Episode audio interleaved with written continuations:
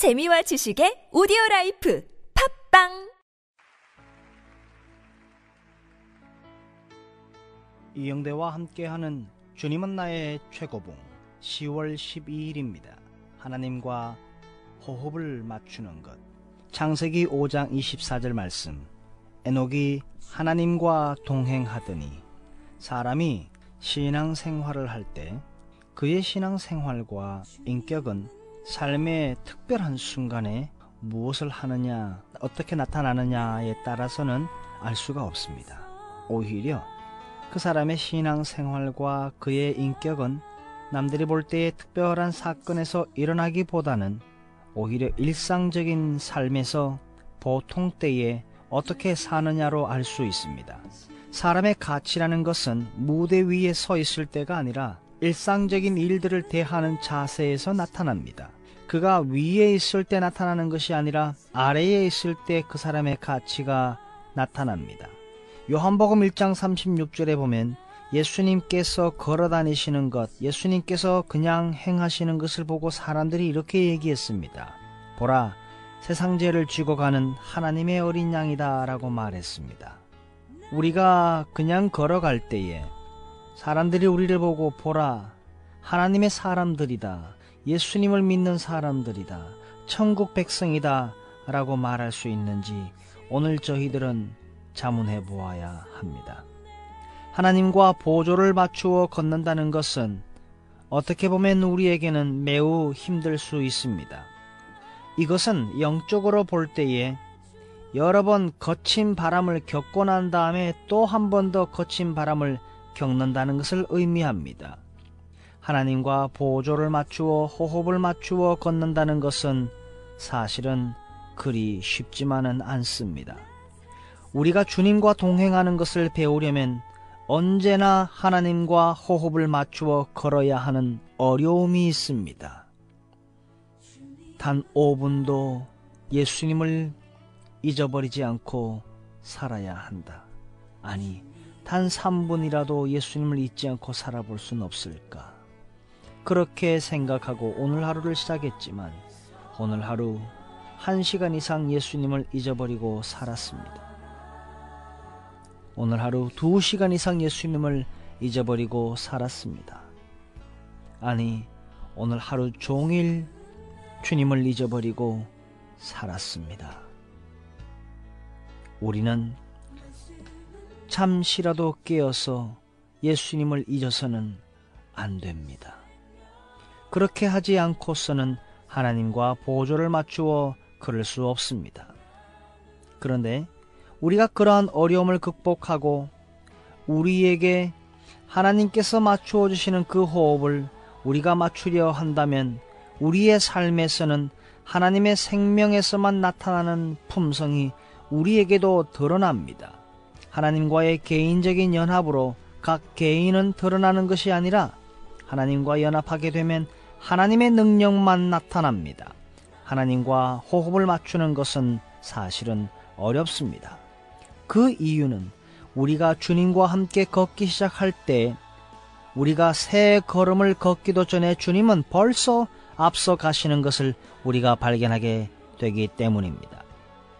주님은 우리의 생각과 다르게 행하시기 때문에 우리는 주님께 맞추어질 수 있도록 훈련받고 연단받아야 합니다.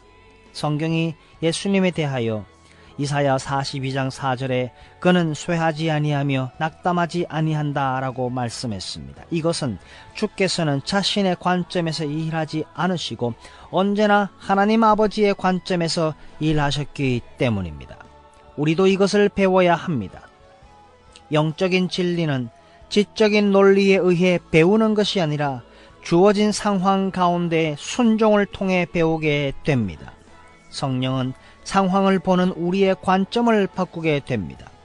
그래서 전에는 불가능해 보였던 것이 이제는 성령의 은혜로 가능해 보입니다. 하나님과 보조를 맞추어 호흡한다는 것은 다름 아닌 주님과의 연합을 의미합니다. 이러한 자리까지 가는 데는 오랜 시간이 걸립니다. 그러나 계속 나를 하나님께 드리는 순종에 노력을 기울이시고 그 순종에 생각을 기울이시며 그 순종에 우리의 행동을 기울여야 합니다. 지금 너무나 고통스러워도 너무나 힘들어도 포기하지 말아야 합니다. 당신은 새로운 비전과 목적을 갖게 될 것입니다. 사람은 변하지 않습니다. 천성이 그렇다는데 어떻게 합니까? 라고들 말합니다. 옳습니다. 사람은 변하지 않습니다. 그러나 그 사람은 아니마를 가지고 있는 동물과 같은 animal, 그 호흡을 가지고 있는 사람은 변하지 않습니다. 천성이 그렇게 태어났습니다. 그런데 우리는 그 animal, 그 아니마를 가지고 있는 animal과 틀린 것은 바로 변화할 수 있는 가치를 가지고 있는 유일한 animal이기 때문입니다. 우리는 animal이 아닙니다. 우리는 언제 애니멀이 아닙니까? 변화할 수 있을 때 우리는 애니멀이 아닙니다. 언제 변화합니까? 우리가 언제 변하게 되겠습니까? 바로 하나님이 우리에게 주신 그 비전과 그 목적을 우리가 발견하게 될 때 우리는 변화하게 됩니다. 하나님에 대한 비전과 목적을 분명히 정립할 때에 그때부터 우리 속에 있는 생명이 꿈틀거리기 시작합니다. 왜냐하면 가야 할 곳을 찾았기 때문입니다. 그때부터 하나님과 호흡을 맞추는 것이 다시 시작합니다. 오늘 하루도 우리를 부르신 그 부르심의 소망, 그 부르신 목적을 발견하며 하나님과 호흡을 맞추는 하루가 되기를 축복합니다. 기도하겠습니다.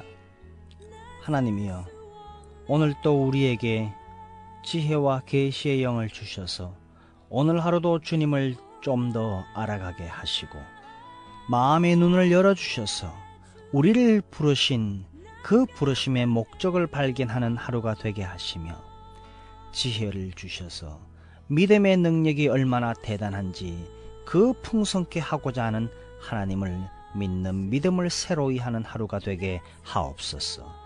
복되신 우리 주 예수 그리스도의 영광스러운 이 복음을 가진 자의 이 은혜가 얼마나 큰지요.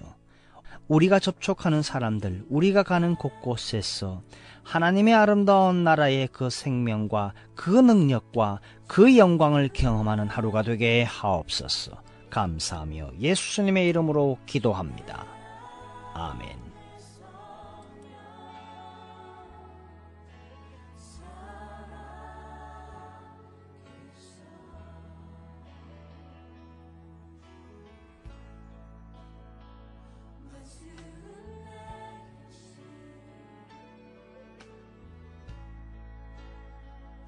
是门。